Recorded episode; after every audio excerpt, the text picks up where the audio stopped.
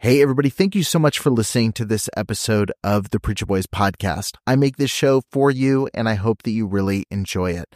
I have a lot of people that ask me how they can support the show financially, and you can do that by heading over to patreon.com slash preacherboys. You're going to get access to exclusive content, including early releases of episodes. I've got a couple episodes right now that have been released at least a month early over on Patreon. You've got access to things like unique merch, depending on what tier you join, and you get access to some behind the scenes content that I'm posting within the group. So head over to patreon.com slash preacherboys and become a member over there today. Every single supporter helps make this show a little bit more possible, especially as I continue to add additional episodes and content every single week. Thank you so much for tuning in. Let's get back to the show.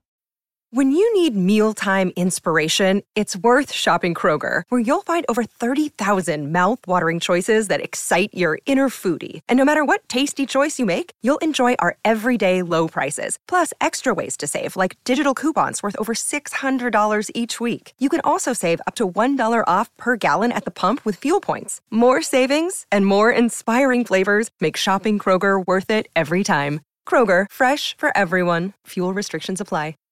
Save big on brunch for mom, all in the Kroger app. Get 16 ounce packs of flavorful Angus 90% lean ground sirloin for $4.99 each with a digital coupon. Then buy two get two free on 12 packs of delicious Coca Cola, Pepsi, or 7UP, all with your card. Shop these deals at your local Kroger today or tap the screen now to download the Kroger app to save big today. Kroger, fresh for everyone. Prices and product availability subject to change. Restrictions apply. See site for details. Trigger warning.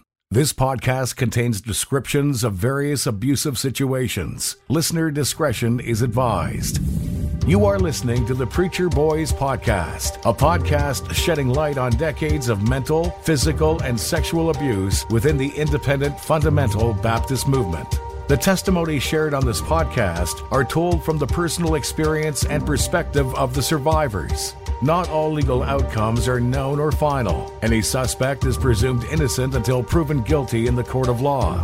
To find more information about the Preacher Boys podcast and upcoming documentary, visit preacherboysdoc.com or connect on Facebook, Instagram, or Twitter with the handle at preacherboysdoc. Now, here is your host, Eric Skwarczynski. Every single episode of the Preacher Boys podcast has, to one level or another, been a difficult one to produce. We've heard shocking stories of rape, molestation, physical, and mental abuse within independent fundamental Baptist churches. And while today's episode is no different, it gives us a clearer glimpse than normal at the level of spiritual manipulation often involved in these cases. On this episode, I sit down with Kathy Partridge, and she shares how her 46 year old pastor, who is married with six children, abused her as a 15, 16, and 17 year old girl. You're not just going to hear from Kathy on this episode, you're also going to hear from her mother, Brenda, and her husband, Abe, who joined her for moral support, but also gave a lot of good insight themselves throughout the course of the episode. I'm really thankful that you're taking the time to tune in, and I would encourage you to listen to the entirety of the interview. It's really, really powerful. And like I said, it reveals so much about how the grooming process actually looks and how pastors who abuse spiritually manipulate their victims. I really hope this episode is helpful to you, but before we get started, I do want to make one small note. Throughout the interview, Kathy mentions her age a few times, and with these cases, it's normal for the timeline to get a little bit fuzzy. But after we record the episode, Kathy and her mother did the math and realized that she was probably about 15 years old when the abuse started. She turned 19 in her first few weeks of college. So while you're listening to the episode, keep that in mind. And without any further introduction, let's get into my interview with Kathy Partridge, her mother Brenda, and her husband Abe.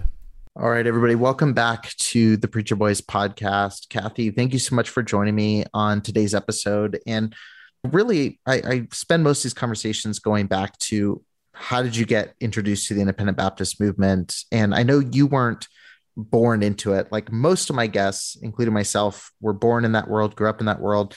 Tell me a little bit about how you got introduced to the independent Baptist world. I was introduced to Baptists, but they weren't independent Baptists when I was a little girl. They were Southern Baptists. And my aunt took me to Sunday school occasionally, and we would go to their revivals. And I remember it being like really great. The music was great, and the people were friendly, and it was more like an upbeat atmosphere. Because where we went to church was Methodist, and it was more solemn. And I remember liking that better because it wasn't boring to me. And then, but we didn't go very often because she lived like 45 minutes from us. So we would just go in like the high points. And then when I was, my, my mom and dad got divorced when I was like nine. And there was a church that came by our house when I was probably 14 years old, knocked on the door going visitation. And my mom was i'm a twin and my mom was at her wits end with my twin sister. She was having issues and she was just literally just trying to find anyone to help or anything to help. And so she agreed to come to a service at faith bible baptist church on in stevensville maryland and it was on an island called kent island in chesapeake bay and so that was the first time that I had ever heard there was a Baptist church near where we lived. And so I was excited because I had memories as a child going to my aunt's church that was Baptist. And that was our first experience with independent fundamental Baptists. It was a new church. It was new, yeah. Mm. And they weren't they didn't actually have a building. We met in an elementary school that I went to school at when I was um, little because there was a church plant. Yeah, it was a oh, church plant. So we mm. met in the cafeteria of that elementary school. What was the experience there? Did you like it there? Was it somewhere you enjoyed going in those early days? When I first walked in, it was definitely wasn't what I was expecting to I'm like, really? It's in a school? And that it just kind of felt weird because it wasn't like my aunt's church. But I went anyway. and I wasn't, I was okay with it. It was just not, I, I, I remember feeling like I really don't want to come here but I'll come here because my sister needs help. I remember feeling that. She had emotional problems. She had been sure. going to Sheppard Pratt Mental Hospital. She mm. was put out of school. She had to have a stay there, and she was self-inflicting herself, and there was serious problems. The second visit, we got without getting into that. It was an ordeal that day with yeah. trying to get her delivered from all that stuff. Hmm. And so she professed faith in Christ that day after the ordeal and then she we went home and basically cleaned our house of anything that was related to those things that would bother her.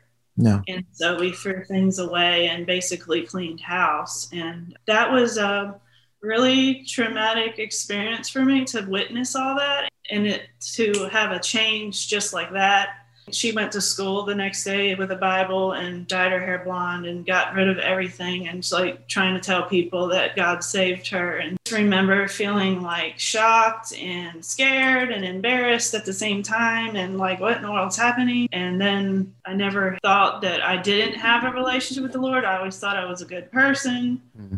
I wasn't really taught the gospel and when i saw that it was it was like an overload because it was like that and then the gospel and then i felt like it was pressured on me if i mm. didn't do if i didn't do it if i didn't ask the lord in my heart and get saved that all those bad things could enter me and mm. you know change me and i would go to hell and stuff like that so i was and i sort of kind of made a, I, I made a profession of faith because that's what i thought i had to do but mm. I uh, didn't really understand it all at the time. How long after y'all first go and whenever you started adopting all the IFB standards and stuff? I went to high school like my ninth grade year, and then by my 10th grade year, I was really, we were really involved in the church and I was being taught a lot of things. And so I started feeling really uncomfortable at public school because that's, I was taught that public school was not a good place to go. They don't teach you the Bible, blah, blah, blah. Yeah. And so I felt guilty for going there. And also, I felt like it was a bad thing to be there. And so I wanted to homeschool. And we started fellowshipping, our church started fellowshipping with another church in Clinton, Maryland, and with their youth. And That's um, independent. Baptist. Independent Baptist Church in Clinton, Maryland. And we started fellowshipping with their youth, and I made friends with their kids, and we would go to like youth camp and stuff with them. So we felt like we were like a small branch off of their big church in Clinton. Sure. And once I got really involved in that circle of youth, that's when I thought, okay, that's when I was totally in it. I was, Yeah. I adopted everything. I was 100% independent fundamental Baptist, and I believed everything they believed, and and I wanted to do, I wanted to please the Lord and my pastor and do whatever. I started homeschooling my last two years of high school. My Hmm. mom allowed me to do that, and my sister. And I ended up graduating early, earlier than my actual high school class. And because I graduated early, I decided I wanted to take some Bible college courses before I was able to go to Crown College. So we would go up there like once a week and go to Hmm. get some, do some classes. Yeah. Uh, you you mentioned obviously having this switch. You're starting really these last two pivotal years before college, really buying in, making it your own, and wanting to please God, wanting to please the pastor. Tell me a little bit about the pastor at the church and his personality, what he was like, and how that connection to him developed in those last two years. His name was um, Timothy George, and he had he was married and had six children, and they were all my friends. And I was particularly close to his daughter, and I basically spent most of my time with them whenever they would have any kind of family function. They would invite my sister and I, or any kind of youth thing. We were there with them. They were my life basically because Hmm. my mom, like I said, my mom and dad got divorced when I was nine.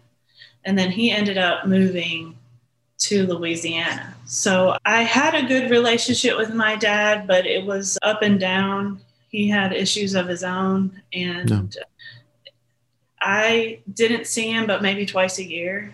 So I really was lacking that father figure in my life. And I looked up to Timothy George as a father figure. Hmm.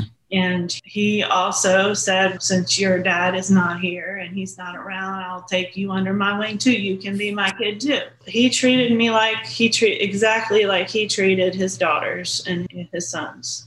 And I felt like I was a part of them, like I was a part of I had a father figure in my life. In fact, in his letters, he refers to himself as Pastor Papa. Yeah. Wow. Again, in the moment, feels like an answer to prayer. It's another opportunity where this is replacing or filling a need that was there. And I think that's what, obviously, we talked a little bit beforehand. I think that's what's frustratingly sad about your story and, and so many. And I know we're just scratching the surface is all of these stories position themselves with a positive thing first, something that feels like it's helpful or something that feels like it's going to be this positive change. And there's so much leverage used against people that are in difficult situations or going through difficult life circumstances. What was the first time that you remember having that sense of security or that that shaken or the first time you saw a red flag where you felt like something's not quite right here? I don't remember exactly how old I was. I think I was maybe 16 or 17. I don't remember. Probably more like 17, but by that time, several years had passed with us constantly being with them all the time. And we, I remember it snowed, and we all decided we were going to go sledding, and we gathered at a place where there was a hill and i remember us all going down the hill together sometimes by ourselves sometimes with someone and i remember he was going to go down the hill and i jumped on the sled with him and we went down the hill. And then when we landed when we crashed the sled i remember his hand inappropriately going in between my legs. Hmm. and I moved really quick and I was like I that's the first time I felt like really weird like it wasn't right something wasn't right. But I couldn't I didn't, I'm not supposed to judge and I didn't want to think that it was anything rat, bad. So I just brushed it off and thought, oh, he didn't mean to. We just, we just came down the hill. He didn't mean to do that. So I jumped up really quick and I felt really weird the rest of the time, but didn't really, I tried to talk myself out of it. Like it wasn't anything. Did you feel like it was just a misunderstanding on your part? Or did you know in the back of your head, oh, that wasn't right? He never really gave me reason to think it was inappropriate before that. But the way it happened, it just was like, and it might have just been because I was becoming a woman and maturing and stuff like that. But I was just like, it just made me feel weird, really weird. It wasn't just a, oh, it was like it was there a little bit too much, too long. And then right. it was just like, and then I got up. Yeah. What, what was the window from that to, um, obviously, you mentioned that there was a meeting, like a Bible study. What was the length of time between this and and that happening? I, I don't really know. I don't know that answer. Could have been a couple months. It could have been a year. I don't really know that. It was it was a bit of a distance before okay. that. Yeah. Yeah. So you had this Bible study. There's people from the church there. Describe what happened there and, and what led to this kind of meeting with everybody. I just remember that after the prayer requests were all spoken, he said, I have a big prayer request. And he explained that he was going through something really bad and hard, and he, he needed the church to rally around him and lift his arms up like Moses and just pray for him fervently because there was just so something just so terrible and difficult. And it really took me off guard because I was spent so much time with them that I was like really worried about it because I was like why don't I know this? I couldn't figure out what in the world is so terrible that I don't know because I basically was part of their family. Yeah. and it my father had threatened he had issues himself. He had threatened suicide a lot. He he was depressed a lot and he would tell me he felt like I identified with him better and he could talk to me. So when my dad was upset, he would call me and talk to me mm. and tell me that he could talk to me, but he couldn't talk to my sister. And so he would unload on me sometimes about his feelings. And so I felt like I could help people. You know what I mean? Because I yeah. would talk to him, and then by the time our conversation would end, he would be laughing and in a better mood. And I thought well, I could really help people. Yeah, I could help my dad. I could help him. He's like my dad, you know. Right. So I was really concerned about him not knowing what was so bad and so wrong. And I, I remember the church gathering around him in a circle and just really praying. And I just remember crying while we were praying just because I was so worried about him. Did you even suspect that it was about? I had no clue. I had no clue. I remember going back after that prayer meeting on Sunday morning, and it was hot summertime, and he was walking, pacing the sidewalks around the school, mm. and he'd shake his head like he was praying and then he just you know he was just hunched over and you could see he was burdened. But we mm. had no idea nothing. Then the very next day is when i was alone at my house and i was getting ready for work. And he came and knocked on the door and i had just got out of the shower. I had a robe on and my hair in a towel and i heard a knock on the door, and I'm like, normally would not answer the door, especially in that t- attire. And I looked out the window and I saw it was him. And I almost didn't answer the door, but something in me felt like what if I don't answer the door and this horrible thing that he's going through is I would regret not answering the door. I don't know why I thought that, but I just thought I have to answer the door. So I went to the door and I cracked the door open.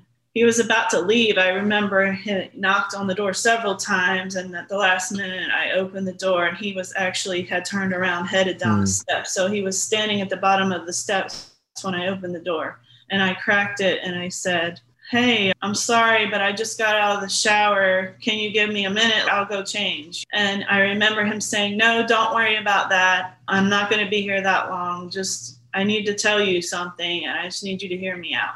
And I thought, okay, you like, I was, I didn't know what to think. I was just like, what in the world is happening because of the night before? And that's when he proceeded to tell me that he loves me like a man loves a woman, not like a father loves a child. And I was like, what? I couldn't hardly process that information. I just stood there with my mouth open. I didn't know what to say. And he said, you don't have to do anything. You didn't do anything wrong.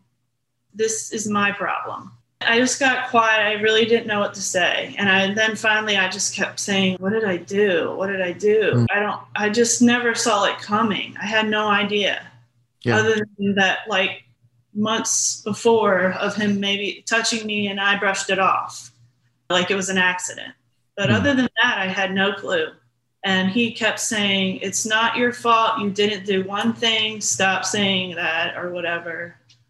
And he said, I felt this way about you for a while now, and I'm repented of it, and I'm trying to get over it. And, and I just came here to ask your forgiveness for feeling that way about you. And I said, Okay, I forgive you. I didn't know he said, Please don't tell anyone that I came here. Please don't tell them what I told you. He said, and I quote, he said, You need to take it to your grave. Hmm. And that's when he said that, that's when I got really scared. And I didn't know how to feel about that because of my dad's relationship, mine and my dad's relationship, and always feeling like I have to help him, and so he and his threats of suicide and his depression. I thought, oh no, he's going through the same thing my dad goes through, and I have to help him or and I had I cared about him. He was like a dad to me. So I didn't want to do anything to hurt him or but I didn't know what to do. And so I thought, okay, like I was just like, okay, I promise I won't tell anyone. I promise I won't. And he's like, if anyone finds out about this, it will just ruin me. It'll ruin my marriage. It'll ruin the church. I, yeah. This is between me and you and God. And I'm telling you, I'm sorry and let it end here. And I'm like, okay. He left that my house and I shut the door and I remember just busting into tears and just not knowing what to do and feeling so alone because I thought about it for a really long time and I thought, I can't tell anybody. I promised him. I did, it would ruin the church, it would ruin my family and our trust in the church. And my uncle was going through divorce at the time. He was living with us. And the church was his only positive thing in his life at that mm. moment. And I thought, if I tell anyone, it would ruin him too. So uh-huh. I just felt like the whole weight was on my shoulders and I couldn't do a thing about it. And so I tried to talk myself into pretending that nothing happened, just act like nothing happened. Yeah. Because if I act any different, then somebody's going to be like, What's wrong with you? And they'll ask me. And then I was afraid I couldn't hide it. So I thought, I'm just, he, he said he was sorry and that's it. And I'm just going to pretend like it never happened that's what I did. The very next service was probably Sunday morning service. And I just went there and acted like I never even heard those words come out of his mouth. I, I, his children, like we had a close relationship to where he treated me exactly like his children. So he would tickle his children. He tickled me. He tickled my sister. He would let me sit on his lap with his children. I would be on one leg and his daughter would be on another, and we would we would interact that way as fathers and daughters do sometimes. I didn't think a thing of it. And so I thought, if I don't do I always do with his children, then people are going to be like, what's wrong with her? So I just pretended it never happened. And that's how I thought I would get through it because I knew that in a few months I would be going to college and I wouldn't have to pretend anymore. I could just not be there.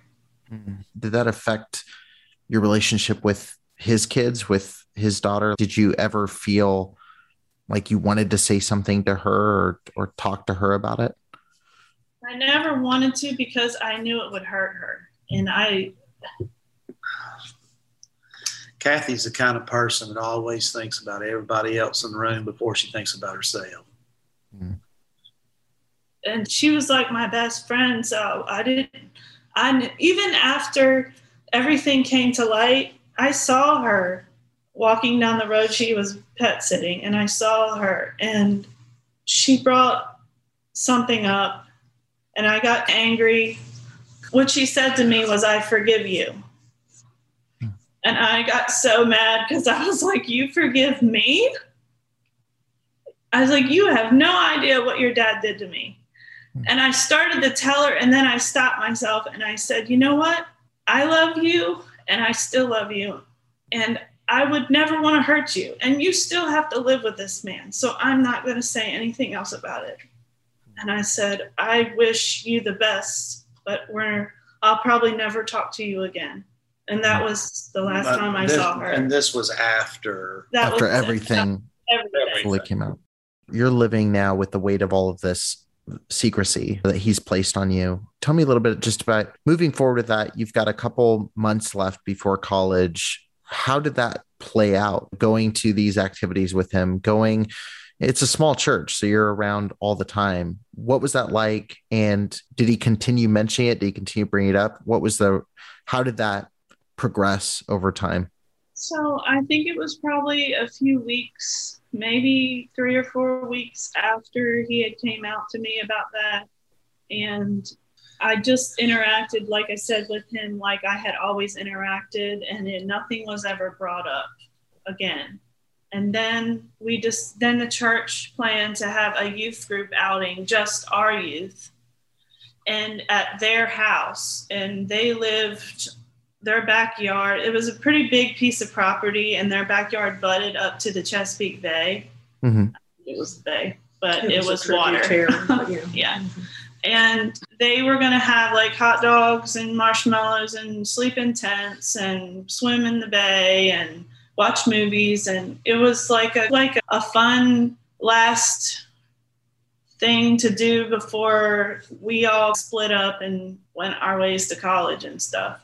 I had a, fr- a, close friend that I'm still friends with. He his name's Danny, and he was part of the youth group, and he worked with me at where I worked at Kmart on the island. He came and pastor's children and some other youth that I'm friends with still. They were there, and we all decided before it got dark we wanted to go swimming and mm-hmm. so we all went down there modestly dressed in our culottes and stuff and, and uh, jumped in the water and were playing around, throwing a ball. I can't remember exactly everything we did, but we I remember that came to a point where we were wrestling.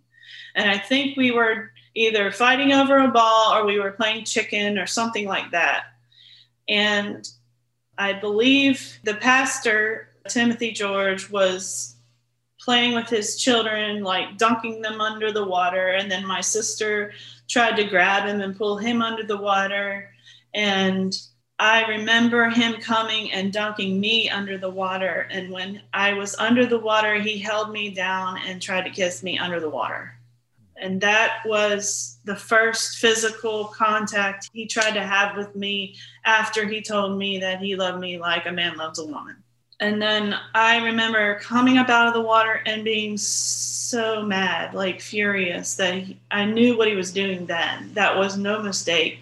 It wasn't an accident with him trying to wrestle with me or something. He purposely tried to kiss me under the water, and I knew he tried to. And it made me really mad. And so I didn't care at that point what people thought. I just got out of the water and I got my towel and I just started heading back toward the house purpose that I was not going to be near him the rest of the evening. At this time, his wife never really interacted with the youth. She was always preparing the meals or in the house working. His wife never really was a part of everything like he was. She wasn't involved. She was like a behind the scenes person. Hmm.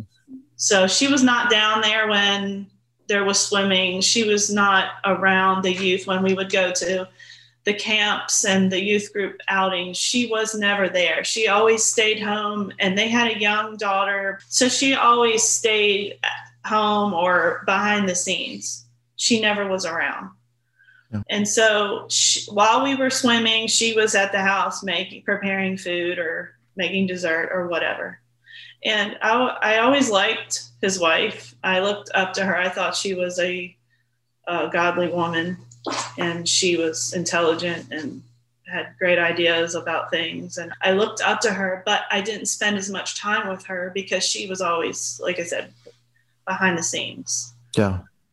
When i went back to the house to get changed she was in the kitchen and she asked if everything was okay. And i said yeah everything's fine. I was just tired. I didn't want to swim anymore. And I got changed, and by the time I went back outside, everyone else was heading back to the house they were finished swimming. And so he acted like nothing ever happened. And we got the hot dogs out and the marshmallows, and we did that. And then everybody said, Hey, let's watch a movie. And so we all went inside to watch a movie, and they had a, couch like here, and then there was a doorway like right here and then their TV was out front. And then so all the youth sat down here, and I walked in the doorway, and Faith sat on the couch. Then he came and sat by Faith on the couch, and then he asked me to sit with them.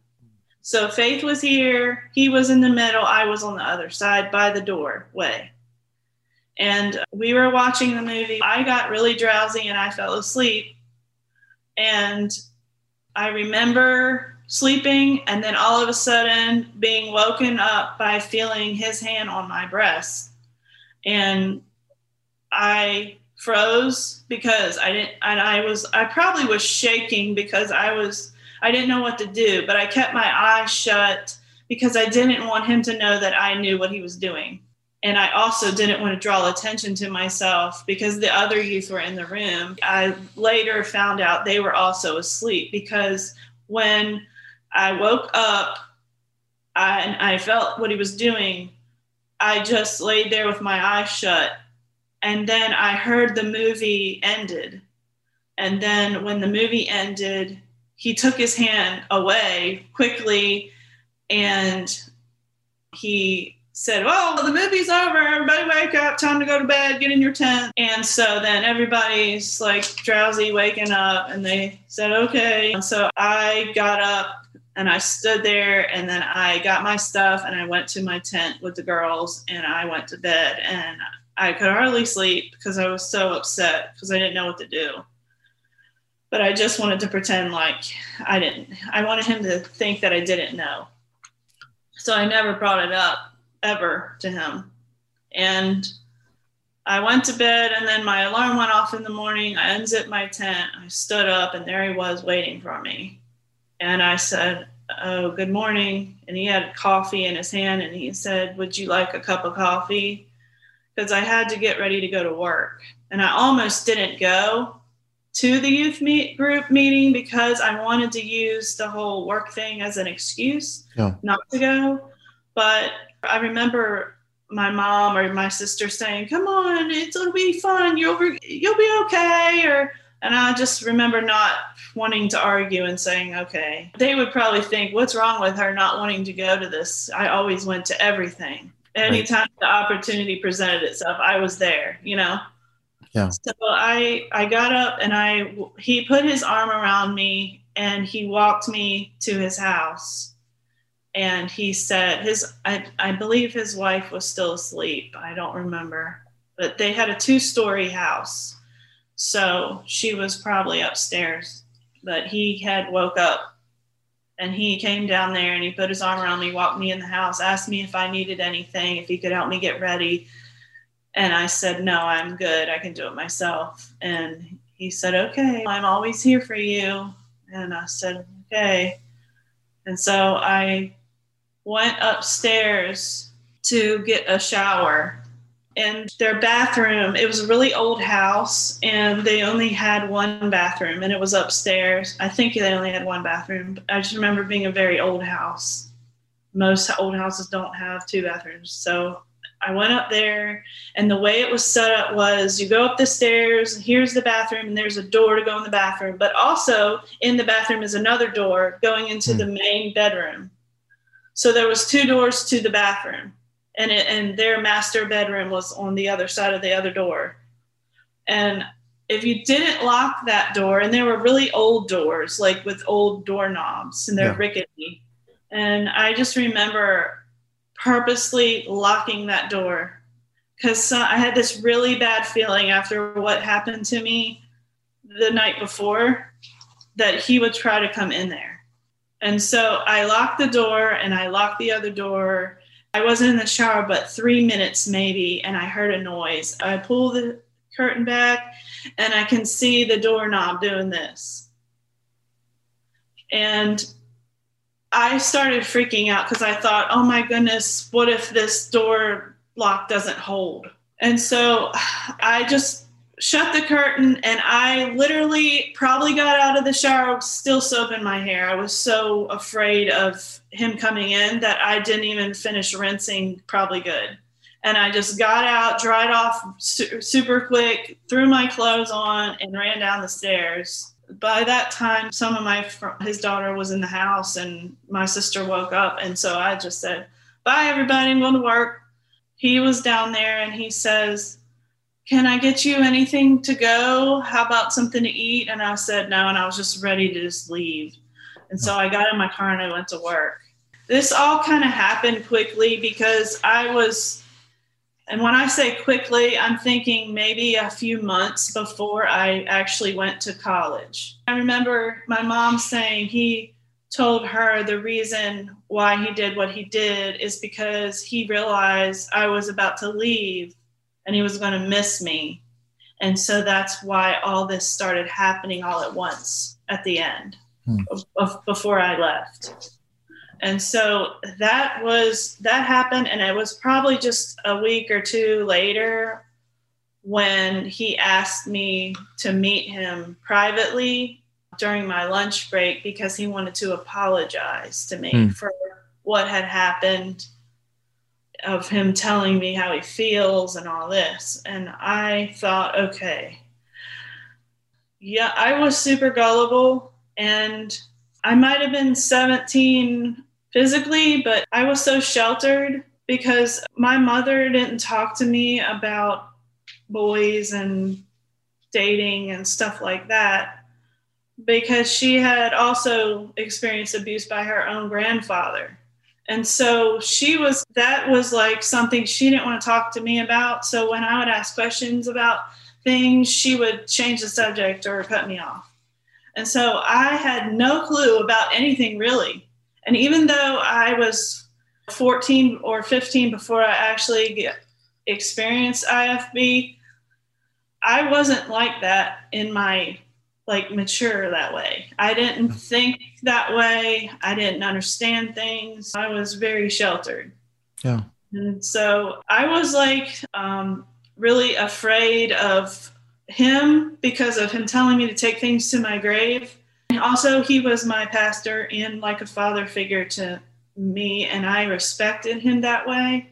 I cared about what God thought about me, and he used the Lord and that he manipulated the scriptures in the Bible to make me feel like I had to do what he said. I remember he called me at my job and he said he wanted to meet me. And he wanted to apologize to me, but he didn't want to do it over the phone. He wanted to do it in person. So he asked me to meet him at a park near the Chesapeake Bay called Terrapin Park. And on my lunch break, and he said it wouldn't take long. He just really wanted to talk to me in person. And so everything in me did not want to go there. Hmm. But I thought it's a public place and there's going to be people there and it'll be okay. And I'll just listen to what he has to say and I'll, I'll just, that'll be it. And it won't happen again. And so I agreed to meet him and I met him at Terrapin Park. I remember getting out of my car and he hugged me and he said, You want to go for a walk? And when I, I remember when I pulled up there, there was no one there, just me and him.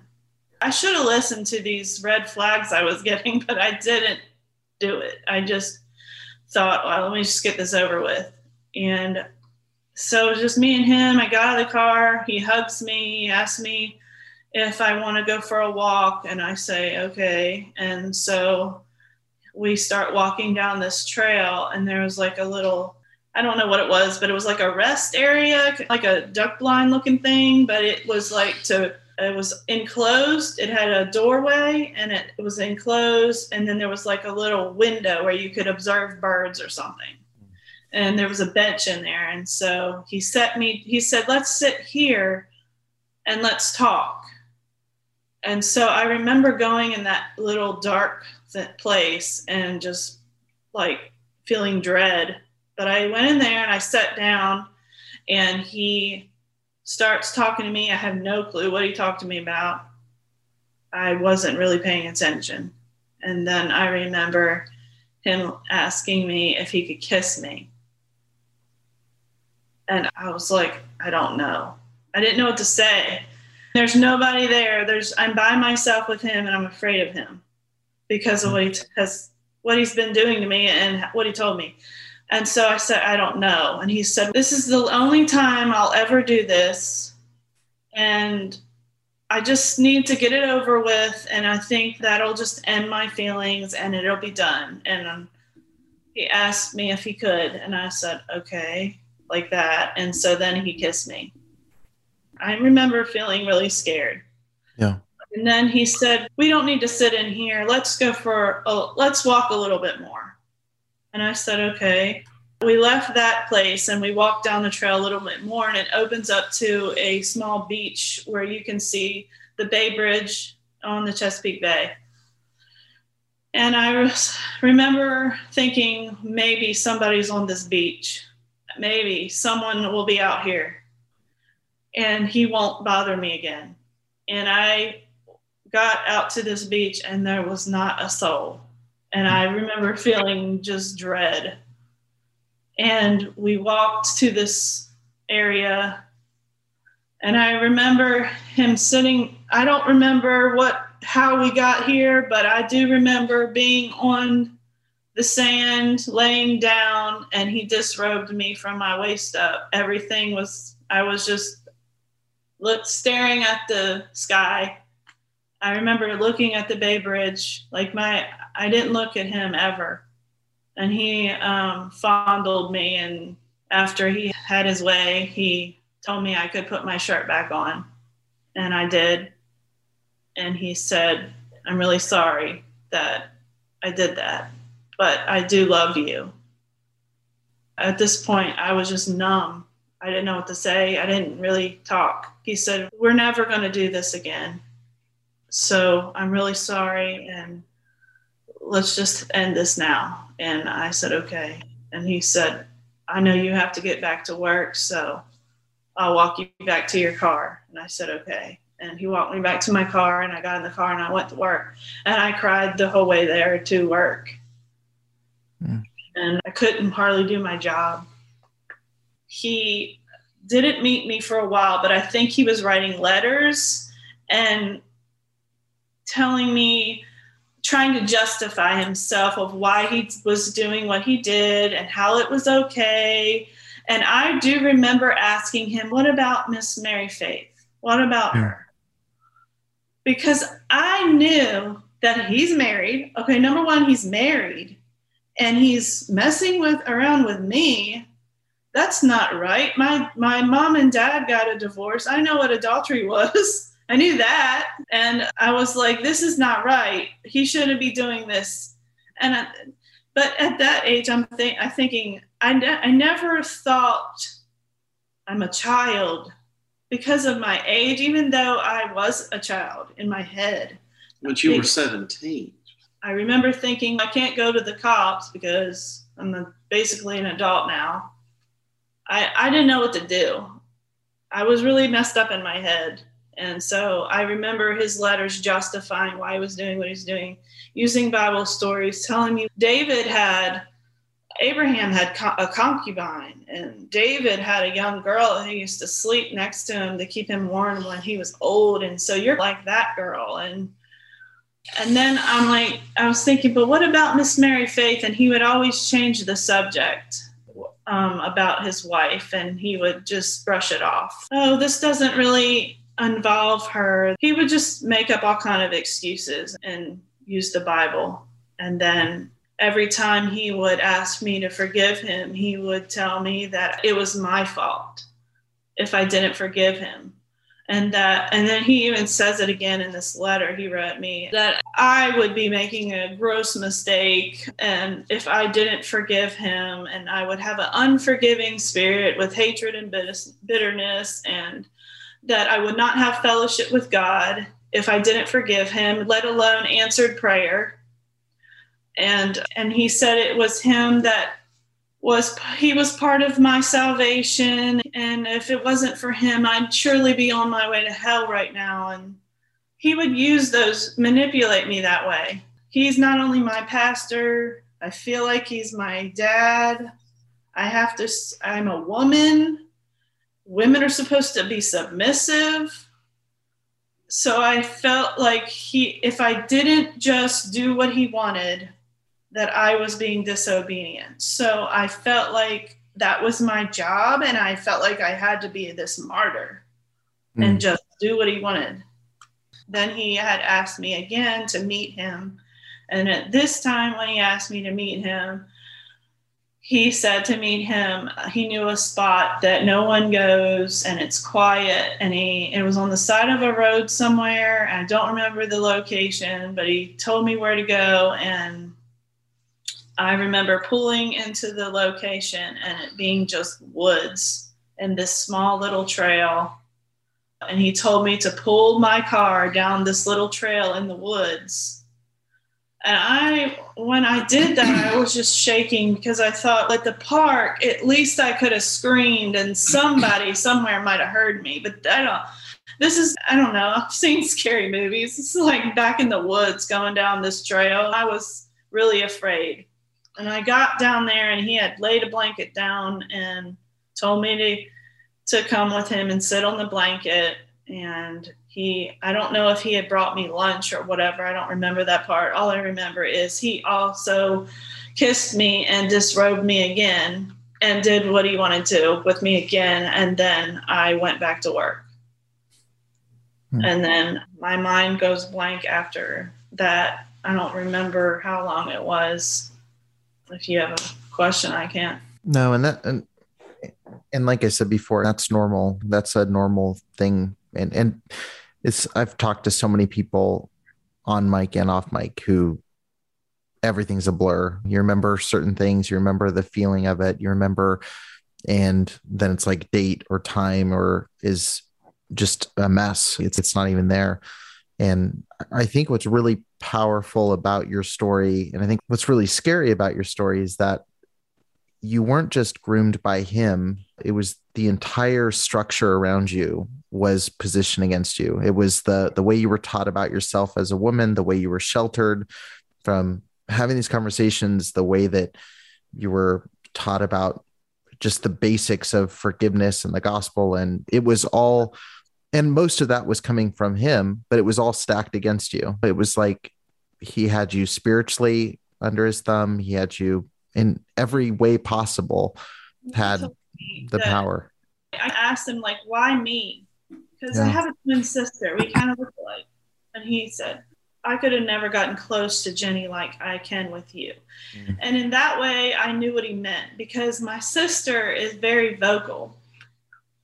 And i'm a very I at the time I'm a little bit better now, but at the time I was a very timid, gullible, quiet kid. And I've had so many people take advantage of me because I just I'm always wanting to help people. I'm still that way. And I always want to please people, help them, make them happy, and I think it stems from my childhood and my father trying to make him happy. Yeah. And trying to feel like I can help somebody because I tried to help him.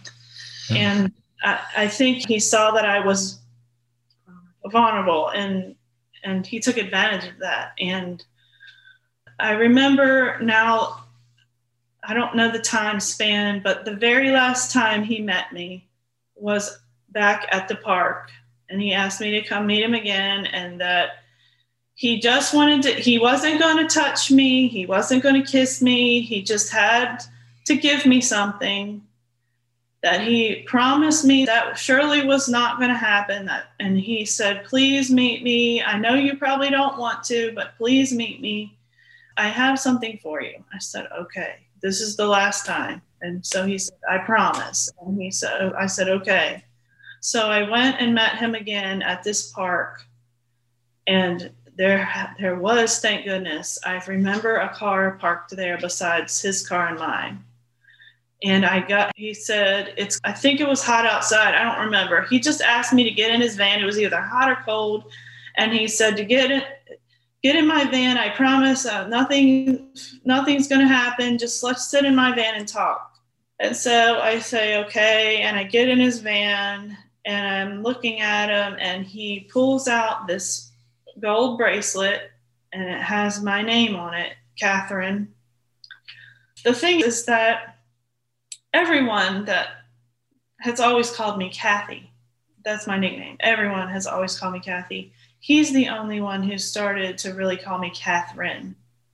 And that is my name, but I don't know why he started calling me that, other than it sounds older, maybe like oh. it, Tim. So he had my name, Catherine, on the bracelet, and then you I remember, I don't know the exact words, but I remember when you flipped it over, it was a song, I think it was like a Song of Solomon short verse, but it was like only you and me know what this means kind of thing. And he also gave my sister at a different time, excuse me, he gave her something to make it to where I could wear my bracelet out in the open in public and she would no one would question it because she, Jenny got one too. It was a going away college present, but mm-hmm. only I knew what the underside meant. And then he wrote me some I think he wrote me a poem or some letter. I don't remember exactly. I remember it sounding like he quoted Song of Solomon stuff, talking about my physical appearance. Yeah. And I got it, said thank you, got out of the car, went back to work. And I remember when I got home, I had this little place in my closet that was like a piece of wood was cut out of the wall. And I remember shoving the bracelet and the letters and the card he gave me. I remember just shoving it in the wall and hiding it, hoping that my mom would never find it or see it. And I was going to wait for a grand opportunity to burn it or get rid of it somehow to, when she wasn't there so she wouldn't find any kind of evidence of anything like that and I, I remember destroying it, but I don't remember what I did. But anyway, it was destroyed. I got rid. I threw the bracelet away, and I threw. I burned the letters or whatever I did, and so I don't have those anymore. We packed up, went to college. Timothy George gave my mom his van to move us to college to hold all our things and my remember my mom and my aunt driving us to Crown College, and I remember just feeling like this huge relief, like I'm leaving and this is over. Yeah, Crown was, College was the escape. That was the plan was to hold it together till yeah. getting to Crown. Yeah. Yes. Right.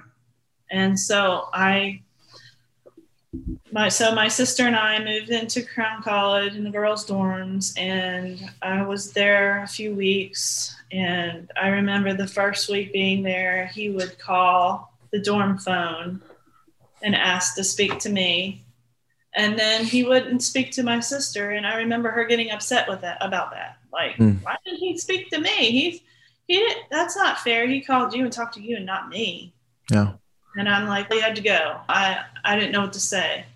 But she would find out that he would call me and not talk to her.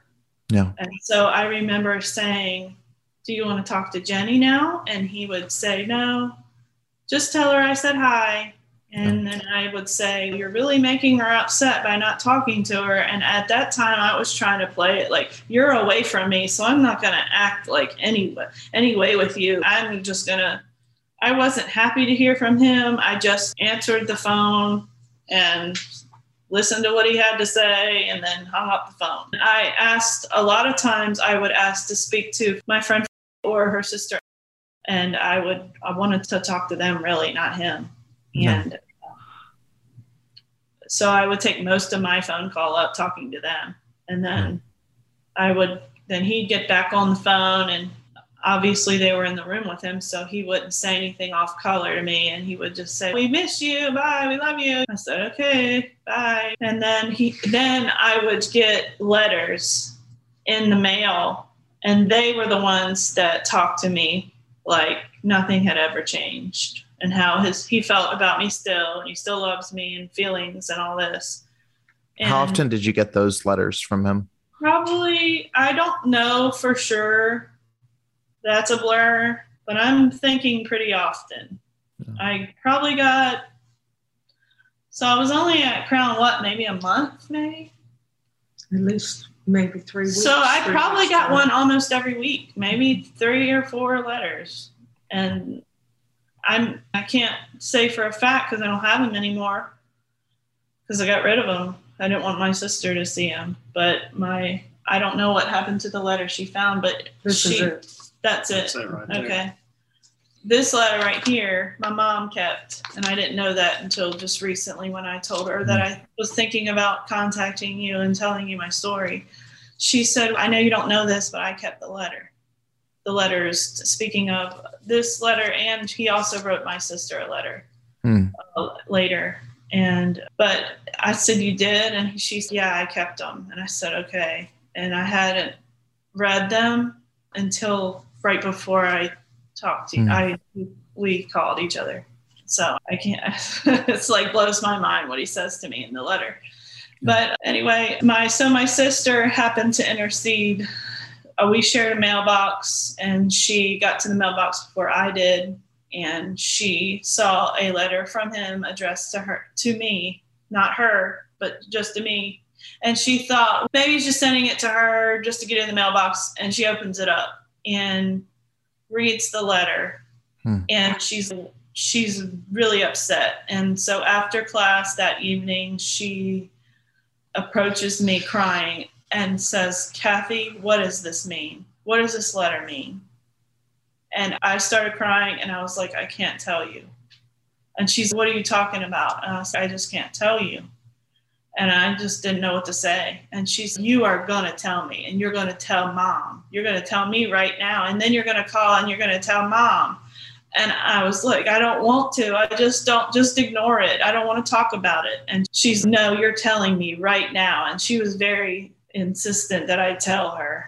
So she ran back. So I, they did not put us together. We were in the same dorm, but we were not in the same room. My sister and I were separated. So I was on one side of the dorm and she was on the other in another room. And I just remember her running back to her room and just screaming and crying to where every single person in that entire dorm could hear her. Hmm.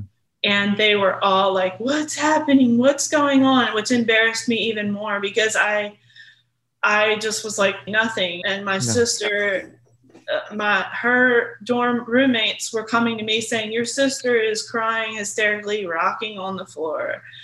I have no idea what's wrong with her. Is she okay?" And I was just like, and went back into the mode of helping someone because I also had to help my sister several times not kill herself. I've you know, chased her down before and sat on her so she wouldn't run into a road and get hit by a car. Mm-hmm. So I ran into the room and I held my sister and said, It's going to be okay.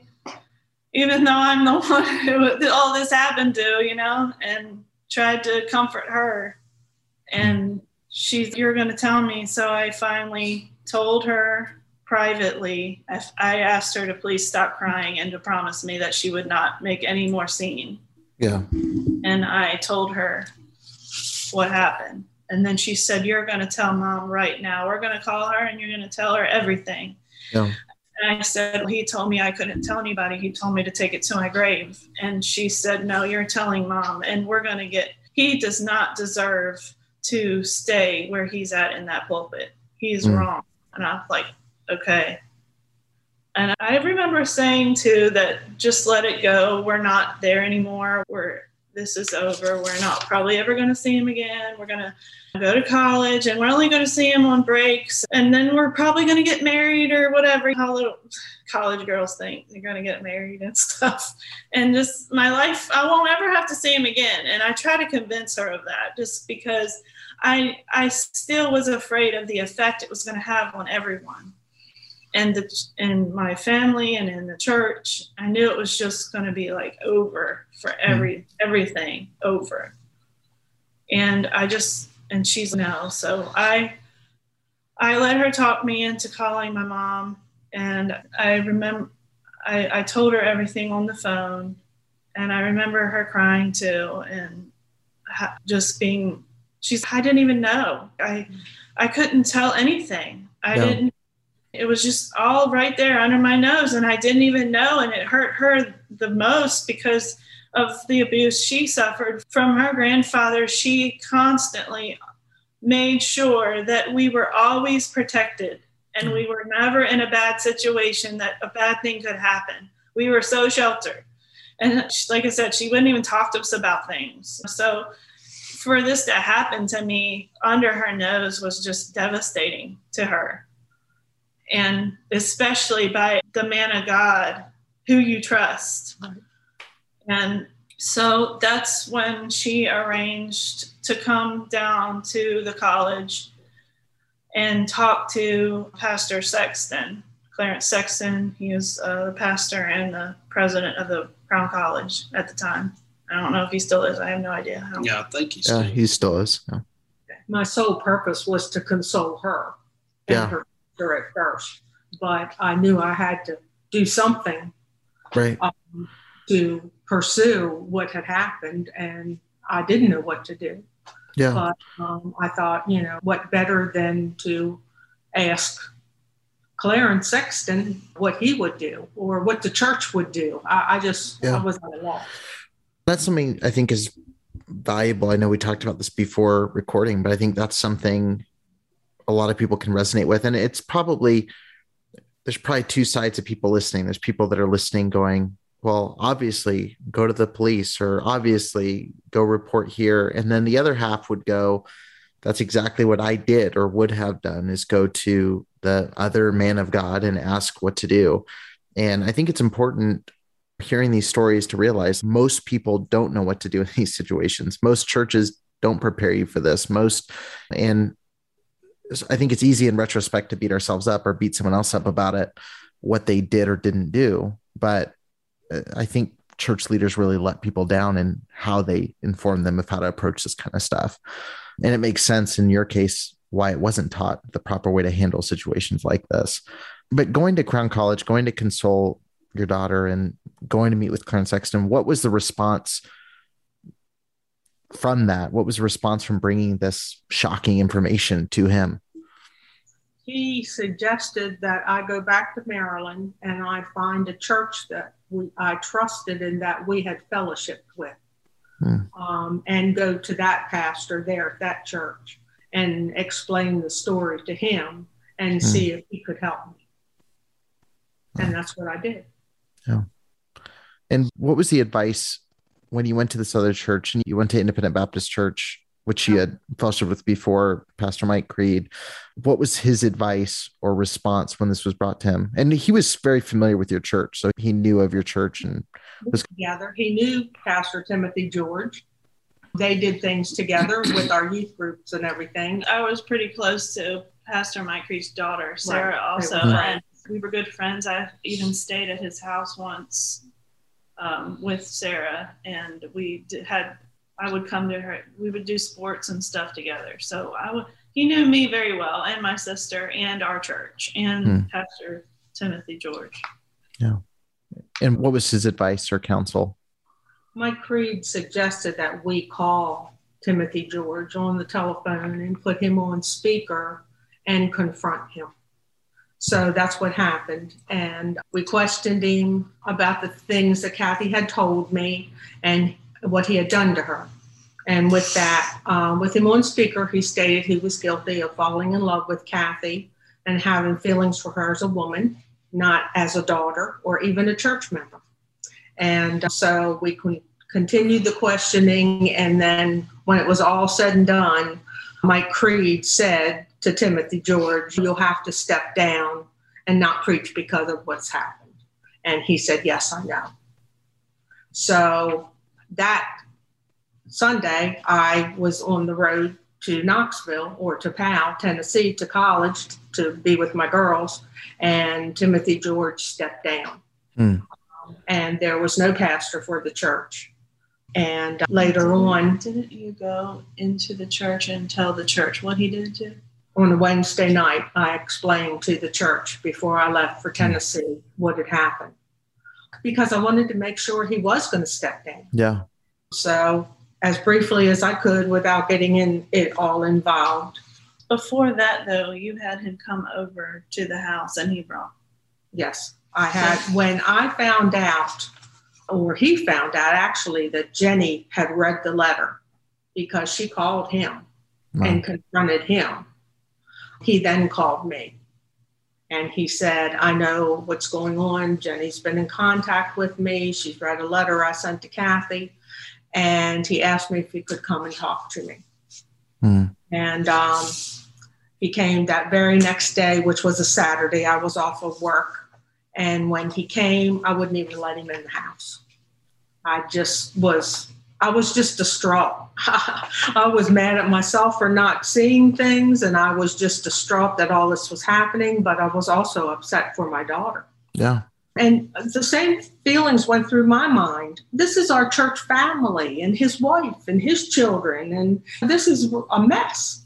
But I was just very upset with him, and I wouldn't let him in. And that was when he said that he had sinned, and he was praying for forgiveness from God for his sin, and he asked me to forgive him.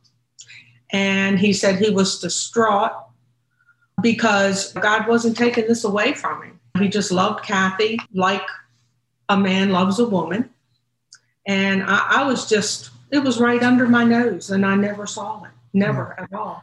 They were just like a family, very kind, very helpful to us. Yeah. In homeschooling, Kathy and Jenny went to Evansville, Indiana, and recorded a CD. And my sister had wrote some songs. She played guitar and she had wrote some songs, and he was adamant that we go record them at Faith Music Missions and in Indiana. Hmm. And And his wife went. He, his wife, and myself, and Kathy and Jenny, and their daughter Faith, that they were close to. We went. Yeah. We had several days. They were looking at colleges on the way. We were just close. It was a close knit Yeah. group, and I would have never, even with my defenses up, I would have never thought this was going on or happening. So the letter that you found that you have now, because everything else is gone, that was sent after all of this came forward. That was after he stepped down, or was this? This is the letter that, that Jenny initiated the uh, whole. The one that the- was sent to the college. Sister read, yes. At Crown College, and they hadn't been there long because this is dated September the sixth, Right. 2001, and they were only there a couple weeks. and had started classes. And that's the letter he wrote her because she was not answering his phone calls. Hmm.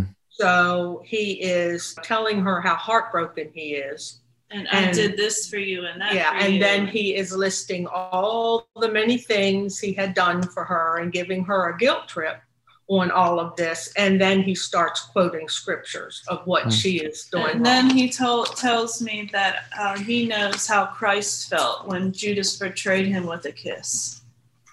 Wow. Yeah, it's pretty masterful. Then he tells me, he, yet he forgives me fully for my actions and he but he deserves what why i'm not answering his phone calls because but christ didn't deserve that.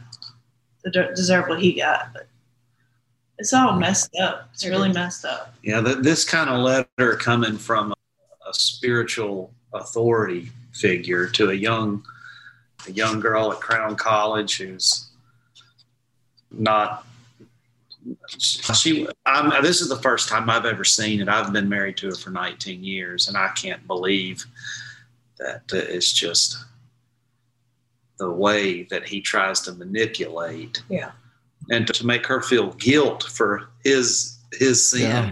as a 47 year old man unbelievable. And he also used his daughters yeah. because he knew of the relationship they had as mm-hmm. friends. And he said, you know, that were hurt too because of her actions. And yeah. um, he used everything he could think of, pull out of the hat to make her feel bad and guilty. Yeah, and in the letter, he com- he confesses an extramarital love that he has for her. So, hmm. I mean, it's right there in black and white. Yeah. And then later he wrote a letter to Jenny that we have. And it's basically the same thing that he he was sorry he betrayed her trust. But and, and then he, he quotes a lot this. of scripture yeah. and tells her, please do not let Satan fill your head and please forgive me. And then if we don't forgive him, that we're the ones that are going to be wrong. Yeah, mm. because you'll lose that perfect fellowship with God and answered prayer is what he tells her. Wow. And I honestly, honestly, it leaves me speechless every time I hear something like this or hear quotes like that coming from pastors. Eric, you don't have to include anything. I, I, I, wasn't present for all of this. I'm here because my wife asked me to be yeah. here. But uh, we've talked about this exactly two times in 19 years. The first time was right before we got married, and the second time was whenever I mentioned that I had found your platform that you're giving these victims for this eye of the culture. And listening to your podcast, I, I realized that what happened was was a cover up essentially. Mm-hmm. Men were was presented like she's foggy on the details now. She wouldn't have been foggy on them in September 6, 2001 when this all was she could probably could have took you right to the spots. And this was presented to men that had the authority that should have just picked up the phone and called the police. Or but it was never done. And unfortunately, with that mentality that Kathy and her mother and her sister had, it was you're supposed to handle this stuff in house or something, and and it just uh, and they actually used Brenda as a she was basically a pawn and a scheme. It's almost. But anyway, you don't have to include any of that. But that's what uh, I'm going to include. That I think that's important. No, that's what happened because you know what the consequences were. This man abused, uh, groomed, and then abused and molested a child, and authority figures, authority, spiritual authorities within the IFB, it was brought to their attention and it's passed the buck. Yeah. Now with Clarence Sexton, it seems. And then when it finally ends up with Mike and Patrick Creed, it's just uh, make a phone call, tell him to step down. As a result, how do we i mean who knows and i was many... made to feel like after after he stepped down there was a man sent from that church john rediger to take over kind of candidate to pastor the church. And he he was a Hyles guy. Yeah and he brought over one of the elder ladies of the church her name was lois to my house to mm-hmm. to me she to my mom. I was yeah i wasn't there to talk to my mom and the things that came out of her mouth i it hurt me deeply because it was like almost like it was my fault he did what he did because her words were well he is a man and your daughters were always around him and on his lap like his daughters. And and like blaming me like that was that's the reason why he did what he did to me. I tempted him. It's the child's fault Yeah, that it's her fault. she mm-hmm. seduced a 47 Yeah, year old. I, I I didn't even know what it seduced meant. yeah. Trying to make peace in the church. And, and, And- and, yeah, one more thing I just want to mention was that when Brenda announced to the church that what was going on, the pastor's wife said, What was it? She said, "Oh no, not again." Oh, no, not again. He had come from Pennsylvania under shady circumstances. This was obviously all before the internet. And we've all had suspicions as to why did he, how did he end up in Kent Island? And were there other victims? Has this man left victims everywhere he's been? And are there more victims after Kathy? Yeah, like We don't by know. "Oh no, not again." What does that mean? Yeah. And she know. looked at my mom when my mom came in to tell the church what was going on. She saw my mom came in the doors and and she made eye contact with her down the hallway, and she gave her this look like, "Don't you do anything Hmm. to mess anything up." Like she was afraid of her life just crumbling again, or whatever happened before. I don't know what there. It was never told why they left, but they have an older son that I think knows, and he has a blog. Um, Yeah. and he wrote about all he wrote about a, abuse and how women don't need to uh, use the excuse that they're trying to save the church and take the abuse. And but yet he never mentioned he said that something like it, he knew He said he was like very intimately aware Yeah, of what suggested he was in. But he never mentioned his father or he know, yeah he never said that his father had done anything. That bothers me so much when people say, "Oh, I'm intimately aware of something," or "I know firsthand how bad this can be," and and I'm not speaking to victims. I, I think that there's everyone has a right, and it's something I'm like ridiculously like not into pressuring people into sharing their stories. Like my first thing is, what do you want to do? What's your step?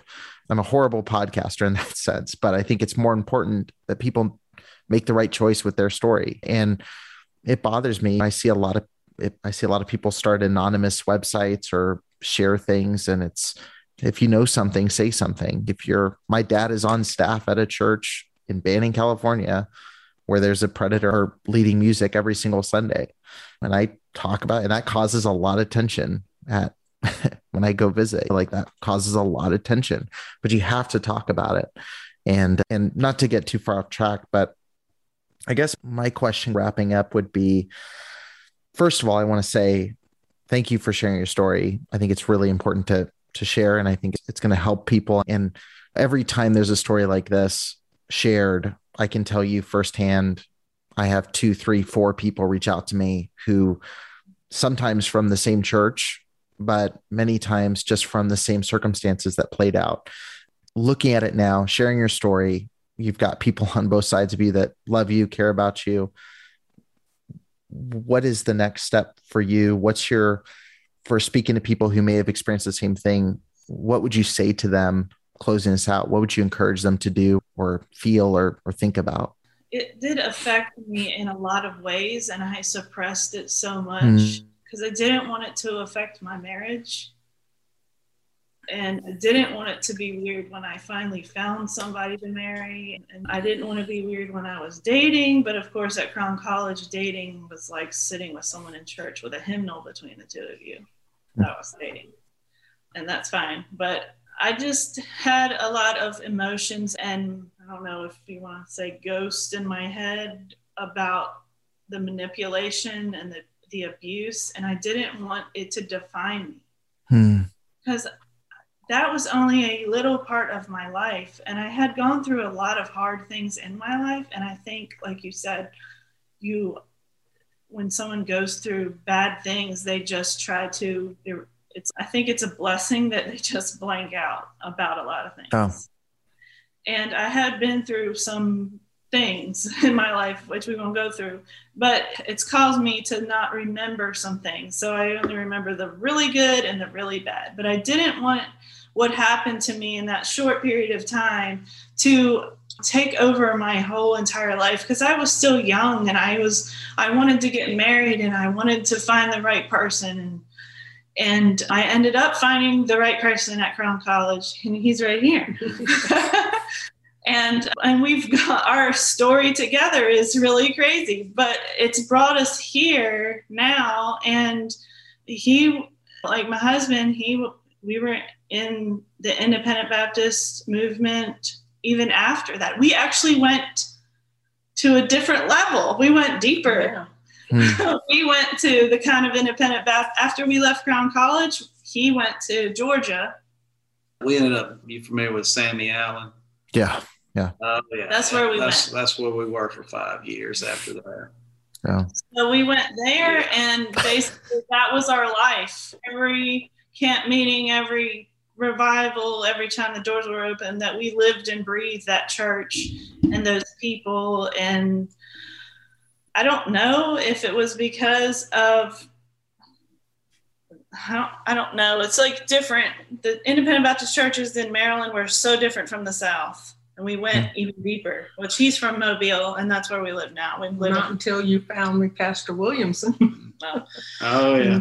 Got involved. yeah. We have we stayed in it for a really long time until 2007 and then we totally cut ties. Yeah. With we slowly started to cut ties with Independent Baptist Church. My husband was called to help start a church in Middlesboro, Kentucky and we left the Ch- Sammy Allen's church and we went there for two two and a half years. And when we were there that's when we started questioning things. And like we were out of that echo chamber and we just were like wait what does the bible really say about this? Because we went from strict things within the ifb at crown college about modesty and skirt wearing skirts and all that to everything being preached against. No tv no movies no alcohol like nothing. Like every, basically everything was a sin and unless you were in this box you were not right. Yeah. No and so we were like out on our own and we started questioning things and it just all just went whoa. And then we both what are we doing with our lives? We just wasted our entire youth. We were so upset and depressed in middlesboro kentucky mm. trying to like pastor this church. And yeah. uh, it was and my mother had bought a house there and we were like living there. Like she was planning on retiring and moving there and it was just like it all came apart. And we were just we had to tell my mom sorry but we're leaving and uh, you're gonna have to sell your house and then leaving means you quit the ministry and you've quit on God because that's not God's will. If you don't yeah. die in the ministry of what you're doing, what God called you to do, then you have failed. That's how we were taught. Basically, that's how you're made to feel. And we knew that when we left, we would probably be shunned and relationships would be broken. Yeah. And that was another devastating thing to me because of oh, this shattered in my life when I was younger with divorce, and now this shattered because I was abused, and now this has shattered because we are leaving. And I felt like so much loss. And I, I could mm-hmm. not get over it. It took me a long time. Like Abe can tell you, I probably cried every other month and just had a mm-hmm. major breakdown because we were shunned. We were, we don't, no one calls us anymore. And that's fine but there were ugly things that yeah there was a lot of we were used as sermon examples. We were told we were. But it and but i know there was everything happens for a reason and i'm really thankful where we are at now in life. We don't presently attend any church at all as far as like being a member or whatever. I don't. I do have a relationship with the lord personally and that's important to me. Like my core beliefs are still there. Yeah. But i don't prefer to go to church because of a lot of reasons. Yeah it's and, so much it's so much trust. Yeah. Yeah. And but my husband and kind of through all that he found himself and i've and he tried to get through his depression and struggles with all that and he turned to art and music and he's a successful artist musician songwriter now and he does that full time and i help him. And and I can see the pieces why things happened and that's helped me a lot like it makes sense now. And I just want people to know that just because you go through this hard time in your in your life and abuse that you can be strong as you possibly can and tell yourself that's not going to take over my life and define the person who I am. And I'm I did care about the person that I married and I really believe God brought me Abe and he put us together. And he's blessed us with three children and we're super happy. He's my best friend. And we've it'll be 19 years in May that we've been married. We got married in 2003. I was 20 and he was 22. so we got married young and I'm good. And this uh, talking to you has like I said, I've tried to bury this thing, and he's talked to me before about you've got to tell somebody, you've just got to get it out. Of course, he would never make me do that. But he was just saying, if you could do it, it would help you and someone else. Mm. And it's taken me a long time to talk myself into it and get the courage because when I first started bringing it up again with him, I could do nothing but just cry the entire time. Yeah. So you're the first person that's heard this story outside of just me and mm. our mom or sister. I do remember in Sammy Allen's church. Clarence Sexton. Yeah. I do remember when I was at Sammy Allen's church, I remember feeling comfortable enough to skim the surface but not go into detail yeah. and tell my pastor's wife, Miss Sister Jimmy Lou is what we called her. And I did remember telling her. And she never also was she she was probably taught the same thing. Keep it in yeah don't take it to the secular world. They're not, they won't handle it biblically or whatever. No. And I remember telling her and her saying and just explaining how stupid I felt for letting it happen and and how gullible I was and how mm. I just let people run over me all the time. I was just ranting. Blaming yourself for for yeah i made I, it, I for a long time i thought it was my fault because i have an elder in the church who i looked up to a lady come to my mother and tell her no wonder he's a man mm. and like blaming me like i did something wrong and that messed up my head with what he told me and how he groomed me and then having the one of the people I thought that if I got this out, like his own wife that I loved would say, "Oh my gosh," and be on my side, and I'm and tell me she was sorry that it happened, even though it was not her fault. Yeah, but please something, just tell me something. She, she, I never ever heard from her ever. She never said a word to me. She never said sorry. She never said goodbye. She never, nothing. And I was just devastated and felt like I was like just thrown to the wolves because she never said a word to me. And then here I thought, okay, surely this lady, this elder in the church, will say something and help me. And and then it's thrown back in my face again. It's my fault. Yeah. And I was just like, my head could not i could not wrap my head around that. Like i was just like i have been they have all failed me. I yeah. felt like the only person in my corner was my mom.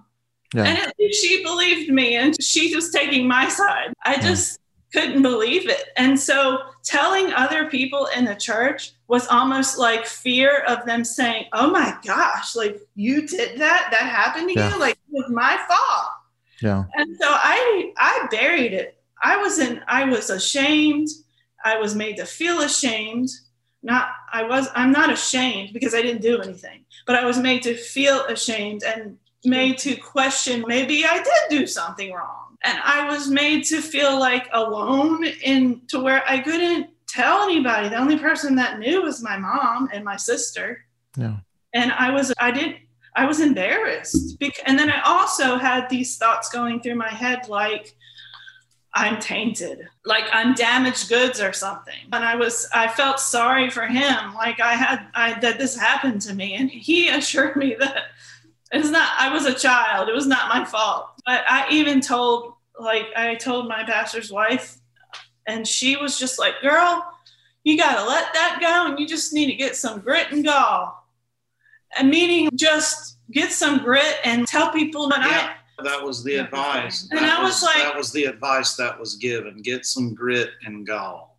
And I said, I thought that was good advice because I did need to hear that in a way, but at the same time, it was like she didn't help me though. No, but she, it's probably not her fault. She probably, yeah, also was taught to let it tell the pastor. That's the thing is it's hard to find closure in these environments of people that are all trained the same way exactly. you're never going to get the valid and that's what it we keep circling there was never the validation that what happened was wrong like even the get some grit and move it's there's nothing i forget the quote but it says it says there's no abnormal reaction to an abnormal situation and I think that's what gets missed so often is we look at people and why do you feel so bothered by this? Or why don't you move on? Or why don't you do this? And it's this was a very traumatic. Like you said, it's one piece after another falling apart, shattering.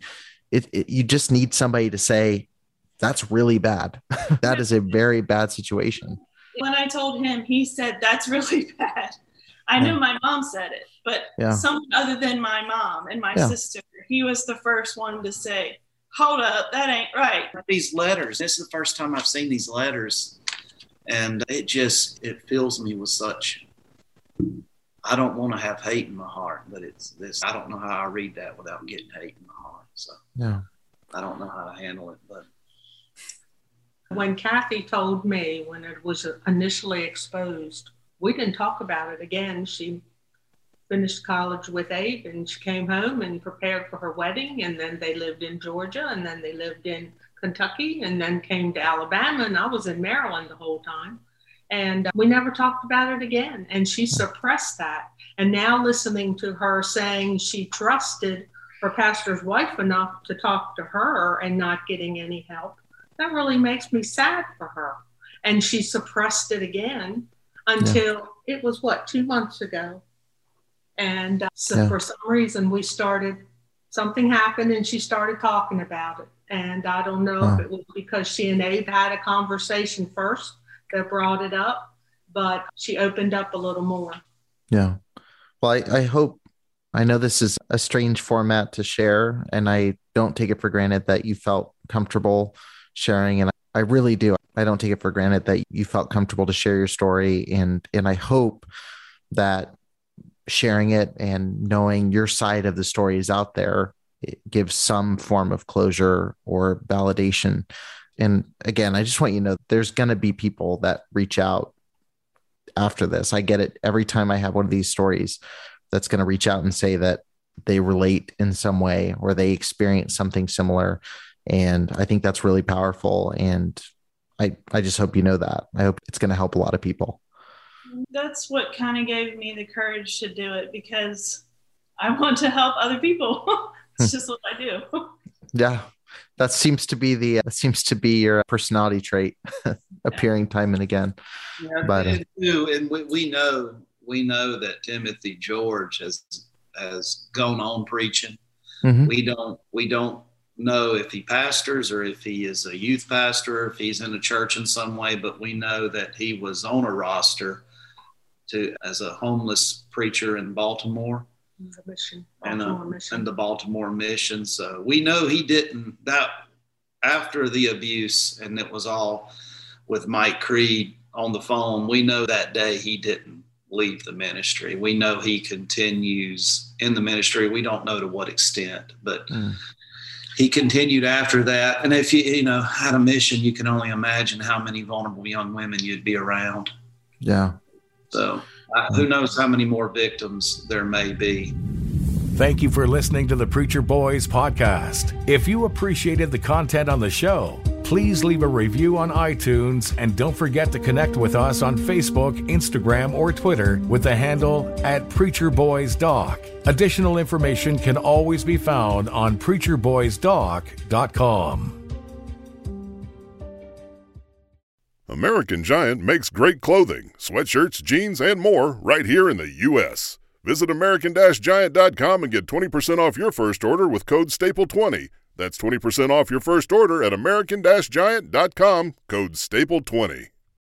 When you need mealtime inspiration, it's worth shopping Kroger, where you'll find over 30,000 mouthwatering choices that excite your inner foodie. And no matter what tasty choice you make, you'll enjoy our everyday low prices, plus extra ways to save, like digital coupons worth over $600 each week. You can also save up to $1 off per gallon at the pump with fuel points. More savings and more inspiring flavors make shopping Kroger worth it every time. Kroger, fresh for everyone. Fuel restrictions apply.